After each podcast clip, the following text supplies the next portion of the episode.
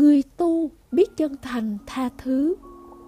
Dầu cả kiếp sinh của mình làm nhiều điều bất thiện, gây nên oán thù với bao chúng sinh khác, nghiệt chướng từ các nghiệp bất thiện ấy đã kéo tới bủa vây lấy chân hồn mình lúc thoát xác.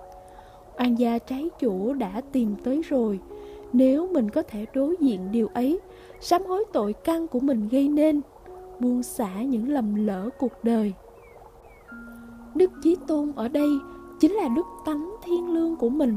Tánh đức thiện lành chân thực thường hằng hữu, an ngự trong tâm cảm mỗi người.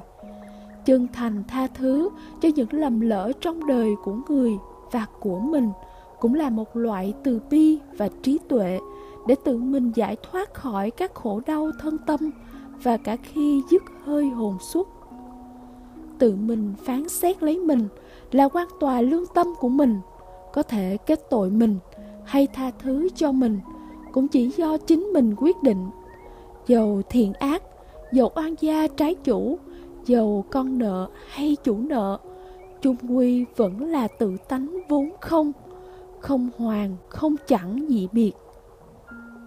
Chư thần thánh tiên phật với đức tin của mỗi người, các tôn giáo khác nhau đều có chung ý hướng trong việc độ duyên chúng sinh khỏi cảnh khổ dẫn độ chư vong linh về với bến bờ an lạc.